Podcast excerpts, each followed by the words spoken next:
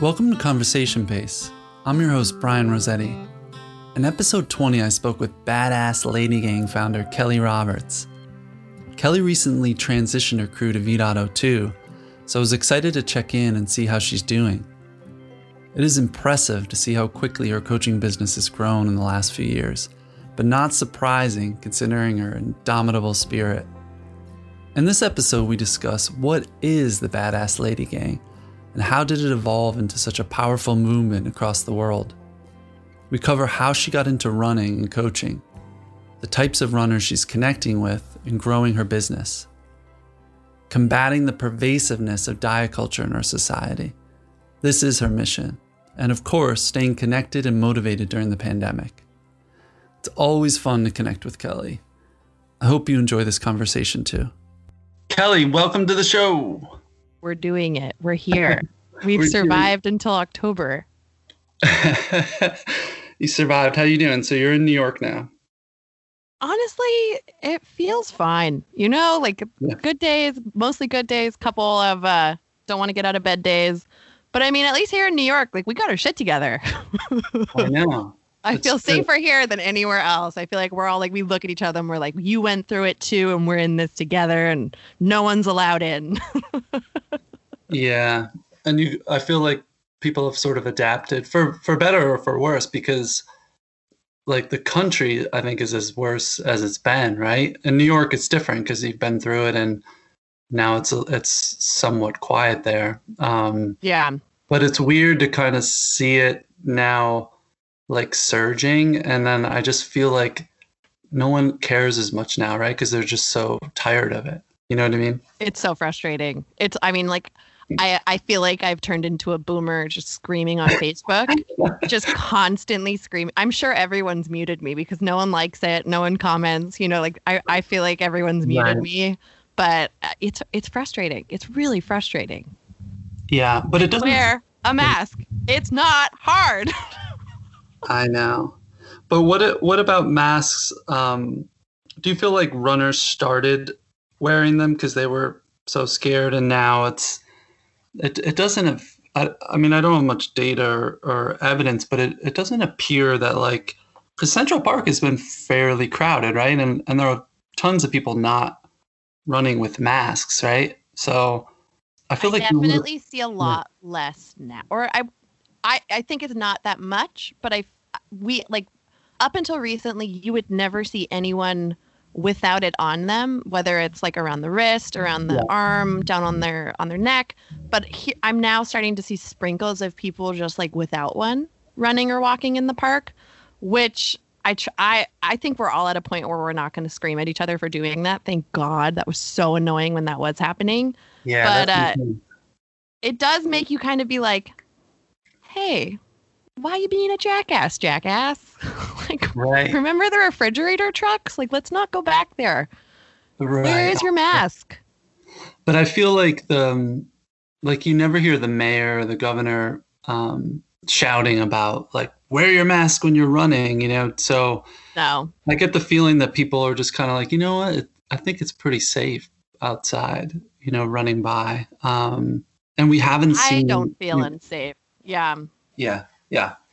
Um, okay, cool. And it just seems like, um, at least in your group, I mean, you guys are, it's incredible to see the engagement and, and how many people are active and, and motivated because the industry feels like it's still on pause, right? I know the Roadrunners are trying to bring in person racing back and it looks so weird and different. Um, but what's cool to see with your group is that it's like almost as if I mean, correct me if I'm wrong, but almost as, as if the pandemic, you know, hasn't really played an impact on participation at all, right?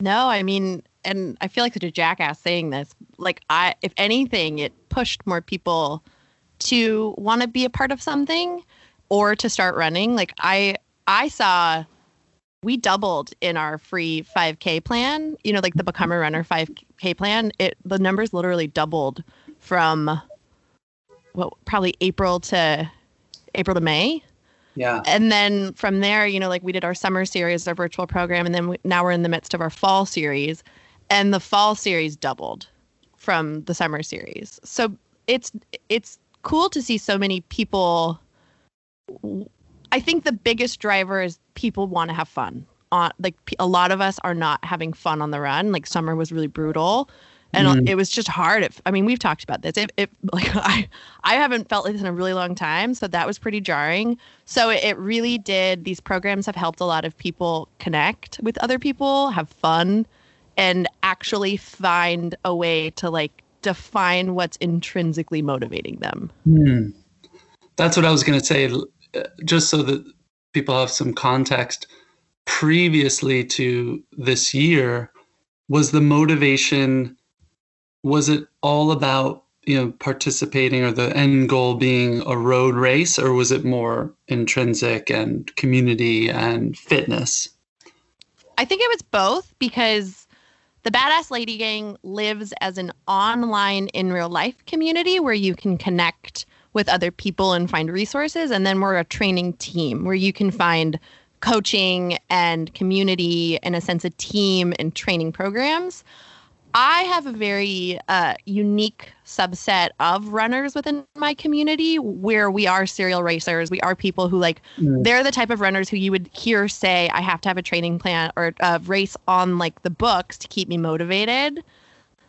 that's kind of our community and I, I, don't think that's bad i was in that boat for a very long time too yeah but uh when you have so many people who who kind of struggle with calling themselves runners or calling themselves athletes or considering themselves athletes people who have never done speed play before, people who have never pushed themselves before because running is already just so difficult. They that you like when you fathom another level of that, you're like, unsubscribe. No, thank you. I'm just gonna keep doing this thing because it's already hard, but I like it, so I'm good. And then you like giving them new structure and then people to go through it with and have fun with, you know, like playing and falling on your face and like the programs really are set up in a way to like encourage you to fail. Like truly go out and blow up. Like like really like take the pressure of doing stuff off because we don't have races. Yes we each of our programs like culminates in three virtual races throughout but the truth is a lot of us don't do them you know i mm. i don't like virtual races i i did one of the four of my yeah. summer series you know so like i'm not going to do it i don't expect other people to do it it's a lot more process which has been really fun for a lot of people discovering that they can actually have the most fun training and running and talking about it, if that makes sense. Yeah, yeah, for sure. Um, so wait, the subset that that really focused on tri- having a plan for a, a goal race, have they sort of fallen off, or you feel like you've been able to to keep them keep their head in the game and and stay connected? I really tried to encourage everyone who was on my team, which are the team is everyone who who was like banking on a fall marathon, banking on a half marathon this fall. They're kind of the people who have like one moonshot goal a year and then a couple other races to keep them motivated. I tried to funnel everyone into the fall series. So the fall series is a 12 week program that has three virtual races. So we have a 10K on Halloween, we have a 10 miler on uh, the week before Thanksgiving and then a half marathon in December. And then an option for that was to do a relay because I know a lot of my people don't want to do distance right now. Like 60 minutes is the furthest they want to be doing. Like that's a very mm-hmm. long run right now. So we we we made a bunch of different options so that everyone could be a part of it. Everyone's doing the exact same training program. They're just level 1, level 2, level 3 and then like the bulk is different. So everyone's doing the same thing so that when all 400 something of us hop on a call, we can talk about the exact same stuff because mm-hmm. everyone's mm. doing the same thing. And is virtual racing is it is the response feedback pretty mixed in terms of I like doing these or I'm not as into them. That's not why I'm doing this. Um, what has the response been? Just virtual rate, the concept in general. I think some people are are fine with it. I don't think anyone's super jazzed about it. you know, I think people who really are like jazzed on virtual races are finding real virtual races that like give them a medal. Yeah. You mm. know, this is a, this program is is process based. It is a program that is built on like really distilling the week. You know, like giving everyone actionable process related goals for the week and asking them to do certain things and really working on mental game. And then also like encouraging them to get to meet new people, talk about what's working and not working in the group. We have a private group in our online community. So mm. it's really, really encouraging people to instead of just like struggle through it alone, like really open up on the calls and really open up about what people are experiencing in the group. And the people who do that have a very transformative experience. That's cool. And well, so let's back up a little bit. Badass Lady Gang, how did it start and how has it evolved um, over the last few years? It started a couple years ago as a hashtag, just as a joke, because mm. I found myself running with these like ridiculously badass women who were so much faster than me, so much stronger than me that I would chase and try to keep up with. But then on the flip side, like I was running with people who were a lot slower than me. And b- with all of them, like I was finding a lot of joy with the people I was running with, people I would never have met had, you know, like running not connected us. We had like people who I had nothing in common with other than running, and people who were in their 60s or 70s, people who were in their 20s or 40s, you know, like just people that I don't think I would have met without you know like me being an online personality and coming into my life because I would host things. So it started as an online group. You know, we started a Facebook group and a lot, a lot of people got in there. And I just started seeing lots of people talk about the fact that they were alone, that they moved for a husband or a boyfriend or for school and didn't have a sense of community. And they were watching me with November Project or getting to do like Nike Project Moonshot. And they were just constantly saying, like, you look like you're having so much fun. How do I find that? When I go to my local store or my local charity, you know, like I get dropped. They say they're all athletic levels, but like I'm a 14 minute miler they're not all athletic levels. I can't run six miles or four miles. I don't want to. Like, there's not a group for me. How do I find my badass lady gang? And I was like, well, let's make it. you know, like if it's not out there, let's just bring it to you. So I decided to launch chapters. So I just put out word and was like, if you are feeling real brave and uh, frisky, let's uh, let's have you volunteer and hop on a call with me and let's talk about this unpaid part-time job, you know, building this community. if that sounds fun to you, like give me a holler and let's talk about it. And we it worked. I mean, it was so incredible because they're not runs, you know, like we're not you don't show up somewhere for the most part and say like we're going to go do 5k, we're not we're going to go do 6 miles. Everything's contained in speed play so that everyone's within yelling range of each other. And you could get four miles in or you could get a half a mile in right? Like we had people doing everything. And it, it we saw what what most people see you know at a running crew. People show up because they start to make friends with people who never would have been in their life. We always joke that we're like the running crew who will never ask you what you're training for you know we yeah. I, like ironically end up with all these people who never have run an organized race before and have literally no desire to you know, all these runners that you see on data sets, you know, in these big presentations of all the big companies, you'll see them in the data sets, but like if you if you drink the Kool-Aid and you're in the industry, like we don't know these people, right? Like we don't we don't really get to meet them, but they're out there. They're a huge subset of the group, people who run 5K like every day just because, but they don't want to run a race. Those are the people who started showing up or brand new runners. It was just like a very fun hodgepodgey group of women who were able to find like safety, security, especially in winter months, just safety in numbers and get to share something that maybe they never got to share with anyone before, which was really, really, really rad. That's so cool. A hashtag, how about that? All this started from a simple pound symbol. Just because um, I thought it sounded funny. Yeah. so so social we're really you know you're you're talking about the positive aspects of social media here did you uh, have you seen social was it social dilemma the the documentary that's out yeah i did i don't think i learned anything new like i it's scary i don't i i love social media for some stuff but for the most part like i'm pretty anti you know like you really won't learn anything about me on my instagram page i've made that hmm. choice years and years and years ago to like not share my life that isn't I don't need to be out there.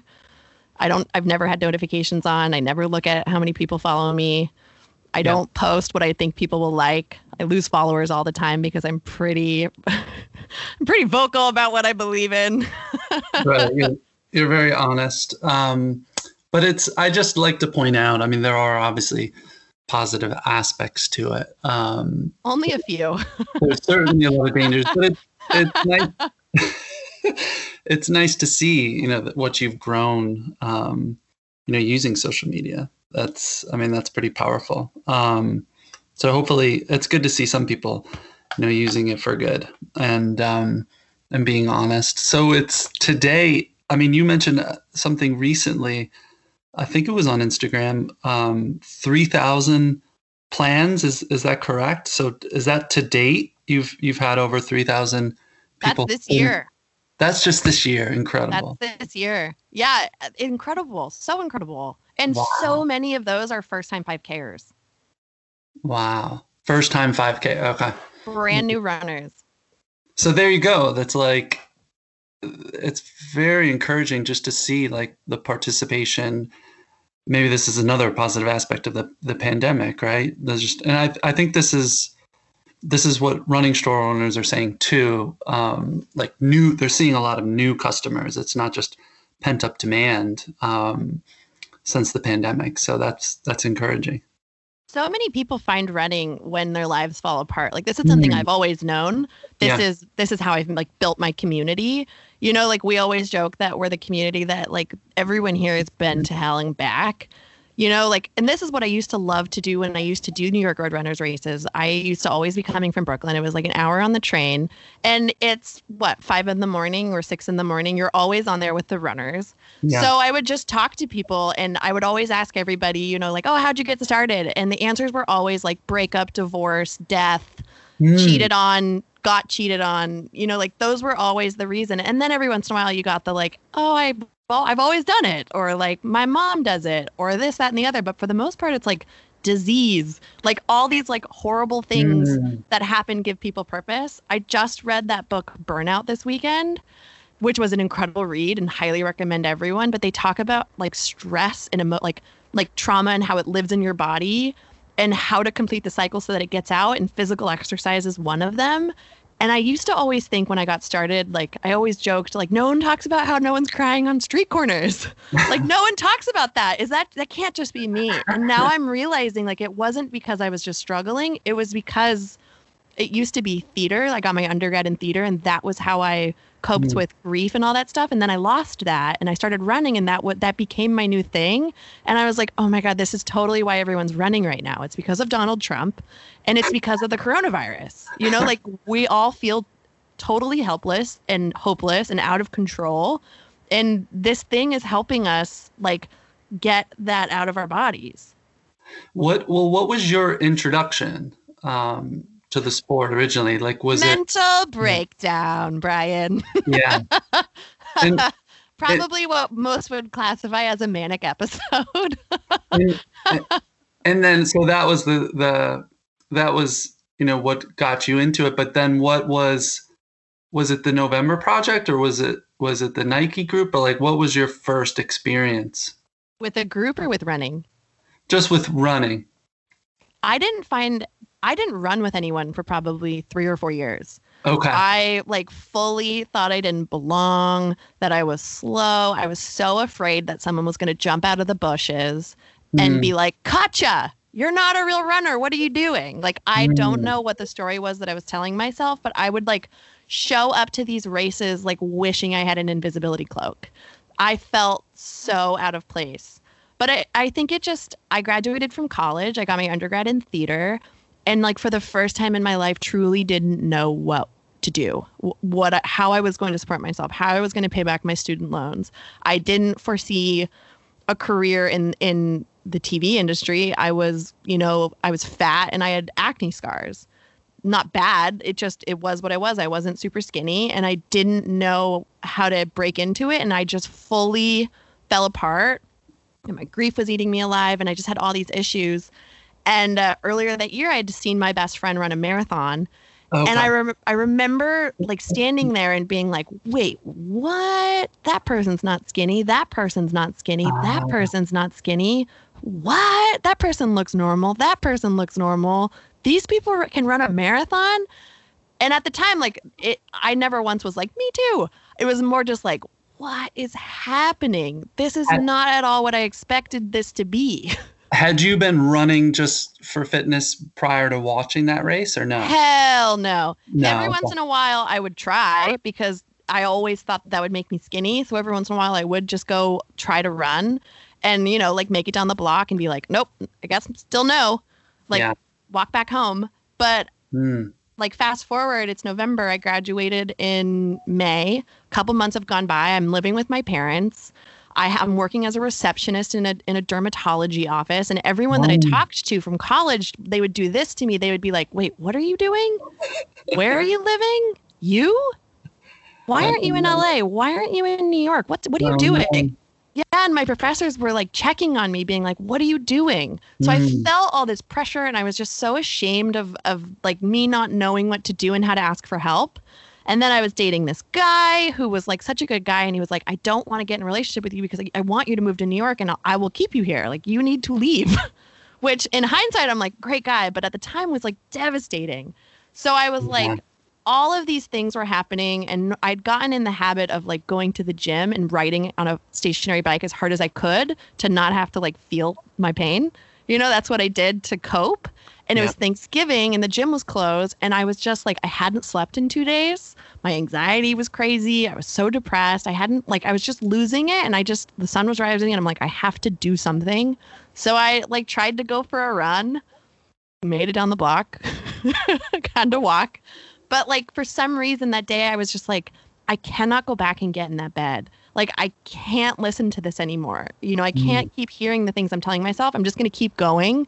So I would walk and run. And I I I just had nothing else for me. Like I truly was just desperate enough to keep going. you know? Yeah. it it gave me an hour of a break of all the horrible awful things that i said to myself because i just it hurt so much that i didn't have any brain space to just mm. like tear myself down So this is cool. So the so the running, you feel like you kept at it almost because of the brain, like it was an outlet. It was a way to sort of disconnect and um, versus I want to get into diet culture and and a lot of what you talk about. Um, so it was more like for mental um, for mental relief, essentially, right? Is that what the hook was? totally i Wow. mean i'd be lying if i didn't think like fuck yeah i'm gonna run a marathon and i'm gonna be so skinny like that definitely was also a piece of it That was And- there, yeah. yeah, but like, you know, shockingly, when I started running further, I'm like, wait, this is bullshit. like, wow, I'm gaining weight. This is ridiculous. But it, I, I think for me, like, it was such a sense of accomplishment. And whenever I told anyone I was running, a, I was training to run a marathon, it gave me back that sense of like, whoa, Kelly, go you. That pe- I, I always had gotten from people instead of that, what are you doing? You know, people, I just felt like people were so disappointed in me and surprised that I kind of imploded after I graduated. And Mm. I'm such a perfectionist and people pleaser that like that killed me. So now I have something to say to people when they were like, "What are you doing?" That made them proud of me again, which they weren't proud. I mean, it, who cares? Really, it's about me. you know, like I Yeah. should have been focusing on me that whole time. But it, I mean, the marathon and the half marathon, like those two first races, like really did change change me completely. It gave me the courage to move to New York. It like helped me realize that like running and, and having something that wasn't fun be be fun, if that makes sense. Yeah, I love that. I I mean, I'm nerdy Yeah. been in the sport for a long time, and uh, I'm sentimental about it. But I always say, like, uh, you know, society would be would be better off if everyone was a runner. And I say that just because more of the mental aspect of it, in terms of um, the ability to clear your head, and it's almost meditative, especially if you go out alone and the exposure to nature and um, just it's i think it's healthy in that respect not just looking at it from get fit you know get fast and everyone will be better off. More more of the mental aspect. So it's really cool to hear that that was kind of the hook for you and then it sort of took on a life of its own obviously from there. Yeah, that's like honestly, that's the reason that my brand evolved more into like a coaching platform because I Yeah. started seeing so many people, I call them one and doneers, where Yeah. they run the half marathon and they're done. They don't do it ever again because it wasn't particularly fun. They didn't get the benefits. They're really proud of the accomplishment and they're they're grateful that, for what they did, but like it wasn't enough to keep them going. Maybe they'll run here and there, but it's always weight loss driven for the most part. It's Mhm. always because they think they should. And I was like, the problem isn't that like they didn't do it right or wrong. It's just that they're they don't have the tools to reframe the the self talk and then also to understand how to make this like a transformative experience, which it can be. They don't know how to make this meditative. They don't know the community that is available to them. You know, that was really like the the like impetus for doing what I'm doing now. And then how did you, because you did um, get into a whole different world, right? Part of our business is like now you're training for marathons and your objective is like a time based goal. And so, what was the evolution to getting into that and, um, and talk a little bit about that sort of transformation and how that all happened? for a really long time, like I had training plans that I always just used as guides. I would never do the speed work. Everything was always adjusted based on like what I realistically could get into my day. Yeah. And it, it was always fine. You know, like I- always got to the finish line. And it always I always did feel like I was giving myself my my personal best. But after I ran that first marathon, it was really a moment where I was like, I'm done telling myself what I can and can't do. Anytime something feels like really, really scary and that failure like really will Mhm. like is a big probability, something that will be very shameful if I fail, like I'm gonna at least try. So I start running and I'm running all these races and then I become a personality and I have this blog and this platform. And uh, a couple years later, I'm at the Boston Marathon cheering and I'm with a bunch of friends. And one of my friends was like, Kelly, why don't you try to qualify for Boston? And at that time, I think my PR was like four, 420 or something, four, four, 414, something like that. Yeah. And I was like, LOL. Like, there's no way in fucking hell I could ever take myself seriously enough to shave, I mean, that much time off to qualify because my qualifying time would be 330 at the time, Yeah. 335 at the time. And I was like, no, there's no way. There's no way. Uh, impossible. And what- And I didn't, leading up to that you were just like finding stuff online like just generic training and sort of following it just as a guide yeah, like doing Runkeeper or finding something online. And then to a Mhm. certain point, like, y- you know how to train for a marathon. You start at 13 and you build, you know, like Yeah. that's how I just ran the marathon. I would hit about 30 to 40 miles a week and be fine. I, that just felt fine. And it's what I always did.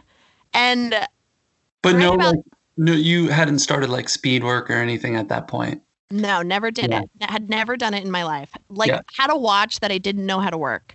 You know, like it just Yeah. it was start start finish. you know, that's what I did. And I think I think that the year prior I had just broken four hours, which took me a long time to do. I want to say that that might be right. I can't remember like the total timeline of it. It either happened that year or the year prior. But like I remember feeling so disappointed in myself that I had said that about myself that like I could never take myself seriously enough that like that was impossible that I wasn't that runner. And then I I like honestly truly like watched Beyonce's Lemonade when that dropped and was like I'm doing it. Like I'm going to try to qualify for Boston. Fuck it. Like I'm I I, I promised myself I wasn't going to do this anymore and here I am doing it. So I like got a coach and I uh, just for the first three months they were really brutal and difficult. But i'm i was so lucky because my uncle uh, his name's dr robert korb. He's a sports psychologist. And pretty early on he like we were at a family wedding and he sat me down and he's like i i'm here. However you need me i would love to help you. You know? And so every, like, we were we were on calls a lot and he helped me understand what personal best means. He helped me really really like understand what it means to be an athlete how to how to deal with you know like imposter syndrome how to focus on process goals what focusing on limiting factors did for me and and really redefine all the rat's nest that was in my brain. And it totally changed my life. Like fully changed who I am as a human being. Wow. That's awesome. And in the, you're working with Coach Stowe at this point, Rebecca, right? Yeah, we haven't done anything this year because I'm uh I'm I'm not racing this year. I am on like a full move because you can because you want to like year. I promised yeah, I myself I would do that. But yeah, yeah, she's been my coach for like 2 years. When you were going after the BQ and sort of documenting that, Rebecca was your coach at the time, right? Yeah, the best coach in the whole world. That that woman is yeah. such a miracle. Yeah, she's incredible. It's just her knowledge, and she's like constantly, you know, studying and and striving to be better. And that's what I love about Rebecca. But it sounds like what an incredible baseline for you to have your uncle and and her, um, just in terms of yeah. They, I mean, like growth as a coach too. You know, that's definitely why I I gravitated to her because like we had three coaches when we did and Nike NYC's Project Moonshot, right? Yeah. Mm-hmm. And you use all three and they're all incredible. But like I definitely gravitated to Coach Stowe because she comes at it from such a mental perspective. And like yeah. that truly is like what she wants to focus on. Yes, obviously we're working for an outcome. Yes, obviously the goal is 330. But more importantly, it's about, you know, how why is this important to your life? You know, like who are you outside of running? Who are you like all that stuff is what she focuses on in addition to like really being a really great coach and knowing how to build and and you know like give you workouts and push you and uh having her and Dr. Bob together were just like like what a privilege such a privilege that's so cool Dr. Bob does he Dr. he Bob does he work with um anyone at Badass Lady Gang or no He's very famous in the Badass Lady Gang. Yeah. Every, everything that we did together, we recorded. So they all live in like podcasts and on YouTube. Okay, so, good. I mean, I get emails all the time from people being like, Will you forward this to Dr. Bob? He totally helped me break two and a half. Or, you know, like all this stuff, like all the things that I learned, like they learned from Dr. Bob too. Yeah. So I, what was really cool recently, I, I looked at a post that you, I think it was, I don't know, fairly recently. It was about the threshold workout that you did. And um, it, I was loving the comments um, on the post. It was like some athletes are saying it was something I didn't know I could do. I felt reborn after those repeats. It looked scary at first, but I was surprised at how good it felt. And it's always encouraging to read that stuff because um, I think a lot of runners especially beginners, are intimidated by the VDOT stuff because it comes off as technical or it's really for more serious runners. And the beauty of it really is that it's it's based on human physiology, right? So yeah. you can it doesn't matter who you are, what shape you're in. Um, you know, it's it works. It's whoever you are when it you know your current fitness and um, so I'd love to hear what the reaction has been when you bring in new members are they intimidated? Um, and is there a learning curve? Do they do they start to see you know the light at the end of the tunnel when, they start to buy in or is it a challenge? Um, so if you can speak to that a little bit it'd be awesome it's terrifying. They're all terrified and understandably so. You know Great. like i was i was in the same boat too you know? It's it's so rewarding especially like uh, this is the best part about these programs that we're doing right now is that everyone has the same plan. Once a week we get on a call. It's always on wednesday. It's always the day after the speed play session. So some of the plans have two speed play sessions but everyone has speed play on tuesday so like yes this week was was the, the threshold workout so some people had you know like three reps some people had four reps some people had two i don't remember doesn't matter.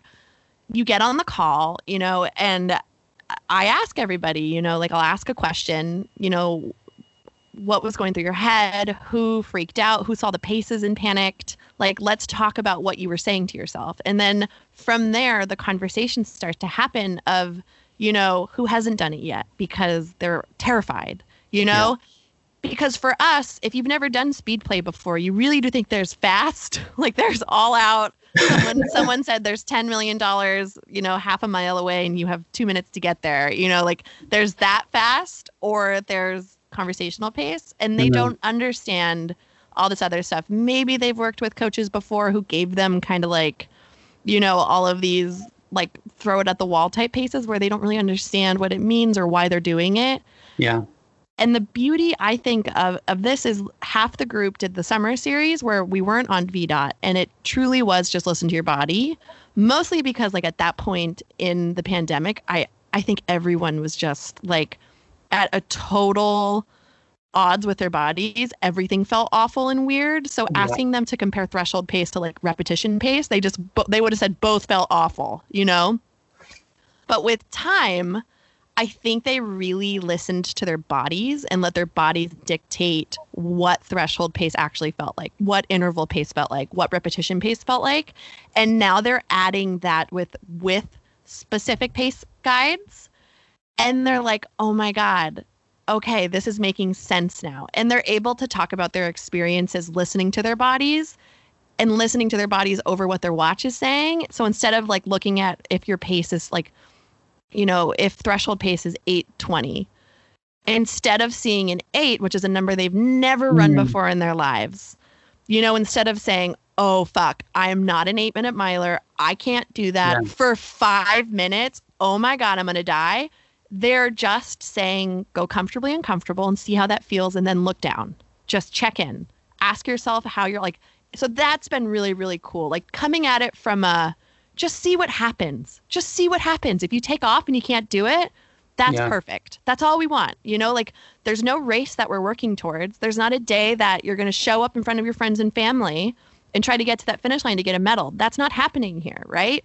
What are we working for this week? Is it be brave and see if you can't hold on for five minutes? Is yeah. it you know, challenge that voice that says, I'm not an eight minute miler. Like, what are we working on? What do you want? Why are you doing this? Is the speed play awful? Is it the worst part of your week? Stop doing it. Go for a walk. Like, you don't have to do anything right now. Why are you doing this? So that's been really fun.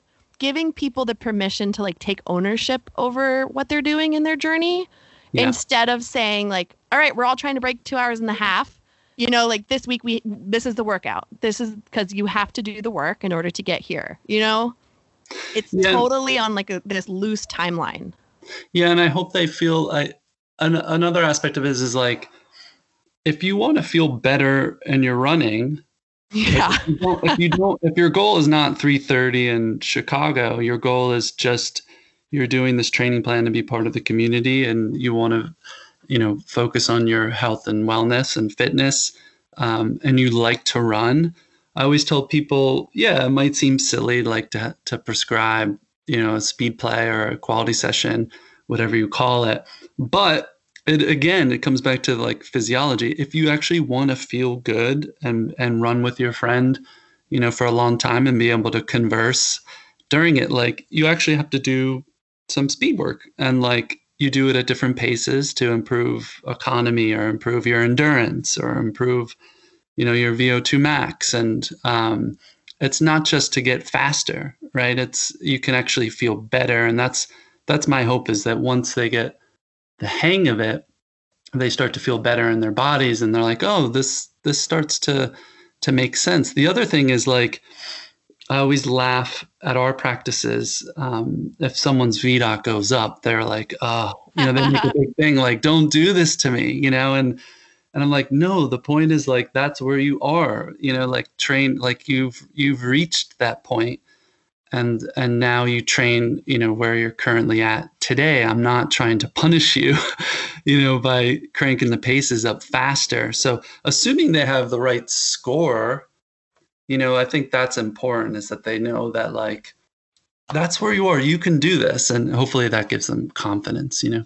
The biggest selling point is that is that easy pace is worked for. Like that true like what you just said really is the selling point that we give them. I'm like, how many of you would like find yourselves wanting to light your hair on fire every time you see easy run? You know, and we're all like, yes, it, it, that's not a thing.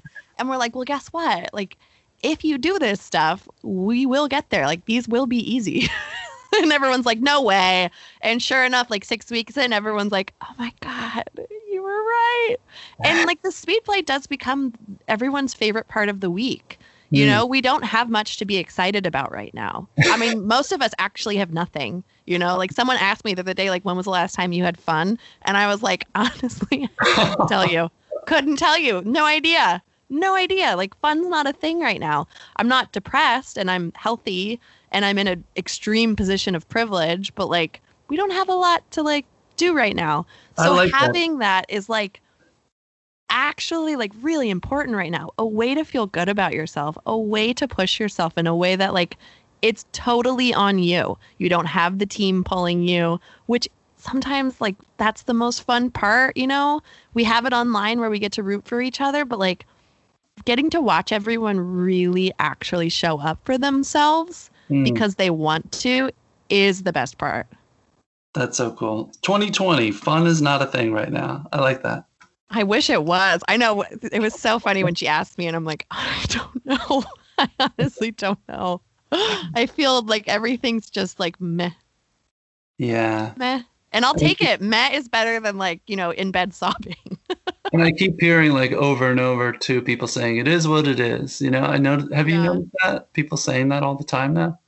It is Yeah. what it is. I'm Yeah. like, uh, yeah, you want you want fun. Try dating right now. um, all right, we're not getting into dating. Um, I appreciate it. so, so let's talk a little bit about diet culture because you, you, yeah. I think recently, this you have a free program that's about to launch, or maybe it has, but About to launch. Okay, cool. And so the big thing I want to talk about is like you you mentioned diet culture and how it's sneaky and how it's really sort of permeated, you know, our society. But talk a little bit why it's sneaky so people understand um, how it actually affects us. Yeah, the, I call it poison punch because, and you're gonna think this is wild. Did you ever see The Sixth Sense? Uh, yeah, yeah. So, do you remember Mischa Barton's character? She dies because her mom is like putting Pine-Sol in her soup, Okay, yeah, yeah. and she's sick for a really long time, and they can't figure out why. I totally forgot about this. I Um, recently watched so it and like, I was like poison punch. But like that's what diet culture is. Diet culture is a multi-billion dollar industry. Like Kayla is my co-leader. Her name's Kayla Reynolds.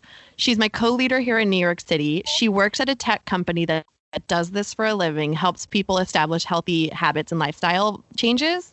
She has her master's in science from Columbia in human nutrition. And like Mhm. diet culture is her like her passion. Like this is what we align on is how do we get people to stop drinking the poison punch? How do we get people to start to just identify that it's truly everywhere and in, in everything? That it is the biggest like way that people are making money off of us is diet culture. So Kayla came to me on Sports Bra Squad Day. Sports Bra Squad is a movement that I started a couple years ago where uh, it truly we're just we're on a mission to redefine what strength looks like you know the health and diet and fitness industry we see one body. We see one body type and there are so many different body types. Yeah. and uh, so so so many. And when i started talking about this and launching it like i just saw so many people say i would i could never run in my sports bra. Never ever ever ever. So it became less about you know like being brave enough to run in your sports bra and more about be brave enough to start to address what you say to yourself, how you feel about yourself. And in order to do that, you really do have to understand diet culture. And it is sneaky. Kayla, the way Kayla talks about it is like it's just constantly putting on a new sparkly dress so that you don't Mm. recognize it. You know, like we can spot Jenny Craig, we can spot Nutrisystem, we can spot, you know, shakes and juice cleanses, but it's it's constantly becoming sneakier and sneakier. Keto, all these other intermittent fasting, you know, whether or not you're paying for it, it's out there. It's constantly happening. And whether or not something is rooted in something bigger than diet culture, diet culture learns how to adopt it and market it and sell it. And it's just, it's everywhere. So Kayla came to me on Sports Bra Squad Day because normally we have we have meetups all over the world. People host meetups where people can come in safety and numbers and run in your sports bra for the first time or the hundredth time. It's just a day to celebrate your strength, and it's a fun run. We couldn't do that this year because of COVID. So here in New York, it was like, I still want to see everybody. So let's all go to Brooklyn Bridge Park and we'll just sit in the biggest circle in the world and talk. we'll do that. So we did.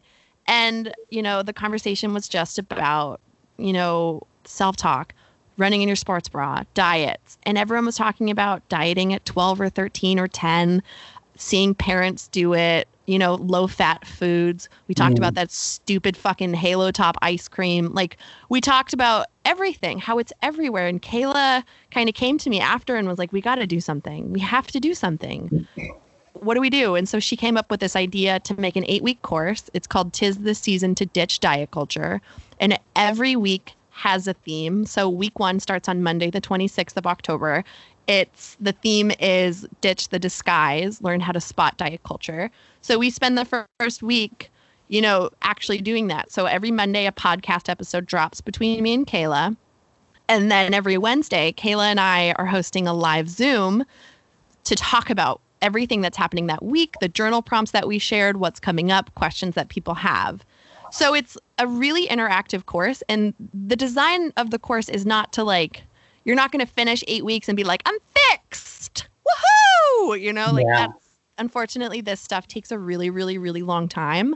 This is either like a dip your toe in the pond if you've never if you've never done any work along these lines or maybe it's like here's some new tools to put in your tool belt for someone who's on year 5 of their journey with you know like body neutrality if that makes sense yeah um it, it's frightening. I think I read somewhere on your maybe it was your blog like how young girls some of them are like their first diets is at year eight or something like that. I mean, is there? Yeah. I have to look up some of the stats on it. It was it was nauseating to think. I'm, I'm dad it's, two young so girls. upsetting. It's a form of control, and I mean, like dieting actually started like thinness started way way way back in the day when men like it was a it was a form of status to to marry a woman who didn't have to work because she was so faint because she wasn't right. eating and she was so thin. Like that's kind of how it started. It also has like deep deep roots in systematic racism go figure. Like the whole thing is just so destructive and it it ruins lives. Like women are constantly hospitalized because they're malnourished they are anorexic. They like are not eating in this insane quest to look a certain way that they'll never look because they don't have that body type. Yeah and it's as a parent i'm like i'm now becoming more aware um like recently the girls had like the sniffles you know and um we we recently said like okay no you know no desserts the next few days. Like we were trying because we you know we're relating it to um, not getting sick and um, but you, we have you have to be careful right? Because like are we planting a seed for you know dessert is bad and you know i have to hold off on eating dessert today you know? So it's kind of it's scary how it is all around in our society and um, and being more aware of it you know? That's that's kind of nuts. It's terrifying. It's i mean the fact that it persists at the level it does yeah. is so shocking you know that that we that we actually aren't in the streets burning stuff down like because this has they, like they've lobbied so hard to really make a lot of people sick like like a lot of people die a lot a lot of people die and even more suffer like lifelong consequences because of it you know like this idea that you have to rev your metabolism or like all this crazy shit you know food's yeah. pretty pretty simple you eat when you're hungry. There's not good or bad food. There's just food. You know, like that's it's well, how, it's wild. When you say that, Kelly, how like um is it Kayla? I'm forgetting the, the yeah Kayla Kayla yeah. Reynolds. Kay, Kayla. So how does she approach then? Um, you know, nutrition, especially for the athletes that you're coaching that are um, that are training.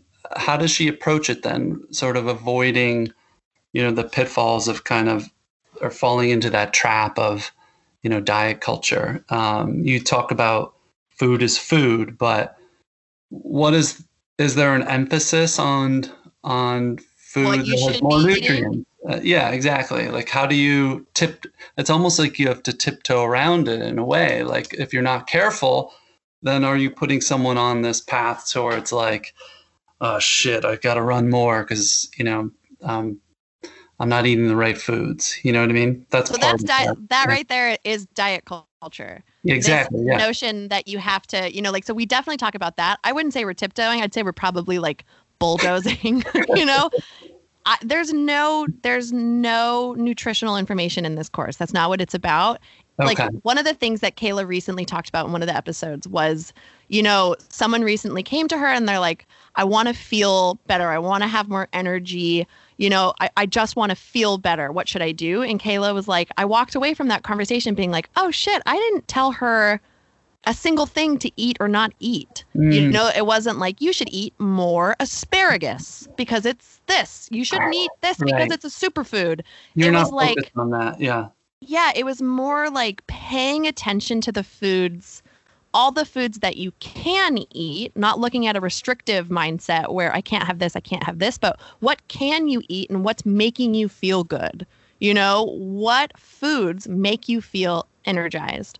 What foods actually make you feel good? You know, are you having a colorful plate? You know, are you learning how to make new things? All these different like she obviously does a, such a better job explaining it, but it was yeah. I mean just that one mindset right there right there looking at it as like uh learning how to not come at it from a restrictive mindset. You know, if you're someone who has this, that, and the other, you have high blood pressure, you have all these things. Normally, it would be like, I can't have sugar, I can't have salt, I can't do this, I can't do this. Well, instead of focusing on that, what what are all the different foods that are available to you to energize you?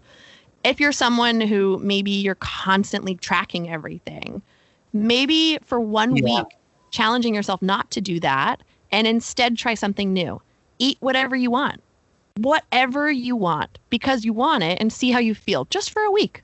What happens then? You know, it's not, you're not doing something forever. You're just trying new things, seeing what pops up when you have something that you've convinced yourself you can't have or that you shouldn't have or that should be a treat or that mm. should be earned yeah. what's popping up then and why it's right. all these different things that are just teaching you okay i need to draw a circle around this and and look more at this yeah this idea of it has to be earned that's that's amazing um but do you so you talk about the aware i think that's so important the awareness of of diet culture, it's annoying because we're it feels like we're in this vicious cycle.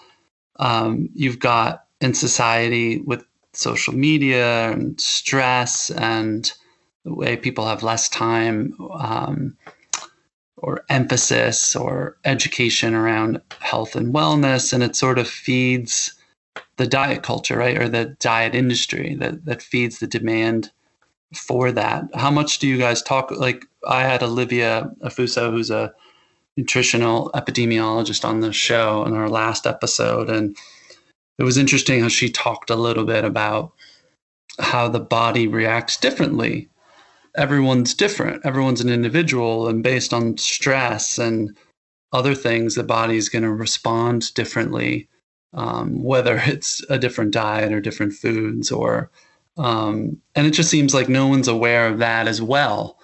So, um, do you guys talk at all about that, or is it really just first making people aware of diet culture, defeating that um, before anything else? So every week has a theme that we focus on. And like one of the themes is food isn't medicine, which was so triggering to mm. so many people. Yeah. You know, when a lot of people saw that, they like immediately the reaction was to be like, that's not true. You need to change it.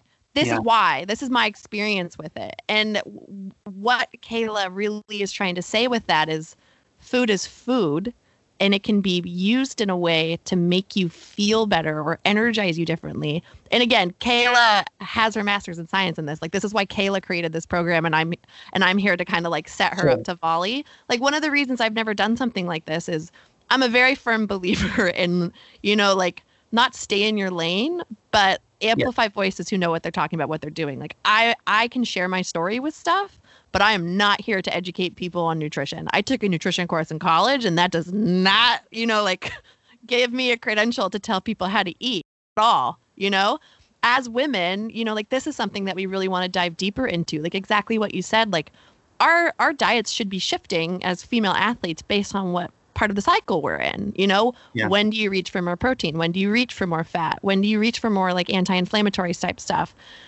That's like deeper down the line. We want to move in that direction. But first, like mm. this program specifically is just about diet culture and st- like just learning how to spot it.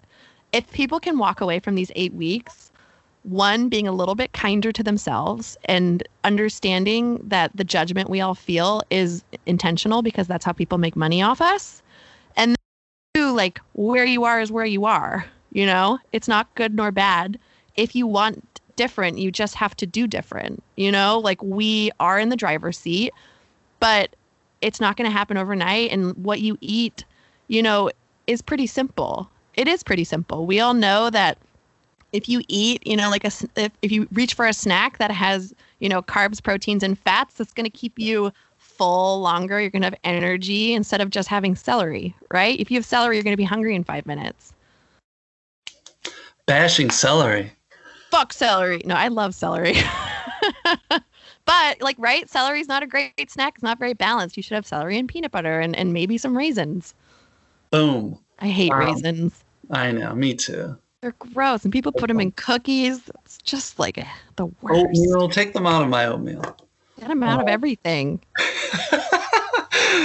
okay. Um, so, just to close, it's incredible to see how quickly you've grown this business. And so, in summary, um, just talk a little bit about why you think you've grown this group and and sort of state is it basically staying true to who you are? Is that the big the big lesson to other entrepreneurs other coaches? I don't really well i guess that's not true. I was about to say i don't think it has anything to do with me but uh, there was a certain point recently where i want to say like two or three years ago where i was like i'm tired of being the center of this i'm tired of being the kelly show i don't i can only tell my story so many times I'm actually really getting tired of having to talk about, you know, like the loss of my brother and and mm. like I'm tired of this. I want to share other people's stories and I want to be someone who illuminates others, who doesn't just talk at others. I want to be a part of people's stories. I want to be a reason that that they see themselves differently. Like I I I loved coaching, but I kept waiting for that validation. You know, I'm, I was signed with all these brands and no one would let me do it. So I kept telling myself, you know, like they don't they don't see you in that role, so you shouldn't see you in that role, you mm. know? And it, it, finally got to the point where someone who, you know, like a couple couple of people were like, "Coach me, coach me. No, why why don't you do this? Do this. Do this. We want it we want this." And I so I tried coaching. launched a coaching business like 2 years ago and what I saw in all my athletes was like, you don't really need a one on one coach. You need a team, you need a community, you need people to grow with, to cheer for, to have cheer for you. You need you need that giant network of people who get you out of bed, who hold you accountable, and who you feel a sense of purpose with that's what you need. And if that means I can hop on a call once a week and guide and down the line have more coaches do the exact same thing with us all, you know, like that is so much more beneficial because, you know, like most of our athletes in the Badass Lady Gang, they're not trying to beat you. They're running their first half marathon, they're running their first 5K, they're mm-hmm. running their first marathon. Everyone's chasing really, really huge goals that mean something to them, but they they're not like the the caliber of athlete that requires you know like really really intense training it's more life. You know it's life with a side of running. That's what they need and that's what they're being coached on. And for me it's important to make sure that when they finish they not only walk away with a bunch of new friends who will be forever friends but they're not going to one and done. You know they're going to walk away with with with a different perspective that they can bring to their life, that they can bring to their love life. They love themselves more. They're kinder to themselves. They believe in themselves in a different way. I, I really, I really do think that that chasing big goals and learning how to fail is like the biggest gift in the whole entire world. So that's really what we're trying to do with the Badass Lady Gang. So as much as it is kind of sort of lead by example with me, I don't want this to be about me, you know? Like I know so many different coaches who who I I've like actively been trying to be like, "Come on over. Come on in here. Get on over here." So, you know, I do see this being, you know, like we're regionally we have coaches once racing can start again, we can have big marathon groups. We can have big half marathon groups. We can have a big turkey trot group, you know? Yeah that's the kind of stuff that I want to do. How do we connect people so that people don't experience what I experienced for the first couple of years where like I I would qualify anytime anyone was like, "Oh, you run." I'd be like, "No, no, no, no, no, no. I run, but I'm not I'm not a runner, you know? Like I'm not good. I'm not fast. I'm not impressive, you know, like don't look at me." Instead be like, "Fuck yeah! I yeah. am. I yeah. love it. I hate it." you know? I love it. Well, I thank you for everything you do for the the running community and the way you've grown it. And um, been a wild ride, Brian. Yeah, it's been awesome to watch. So thanks for for sharing. I appreciate it. Thanks for having me. Thanks for letting me speak. Of course, we love having you. So keep us posted on how your group's doing on VDOT. And um, thanks again, Kelly. Of course.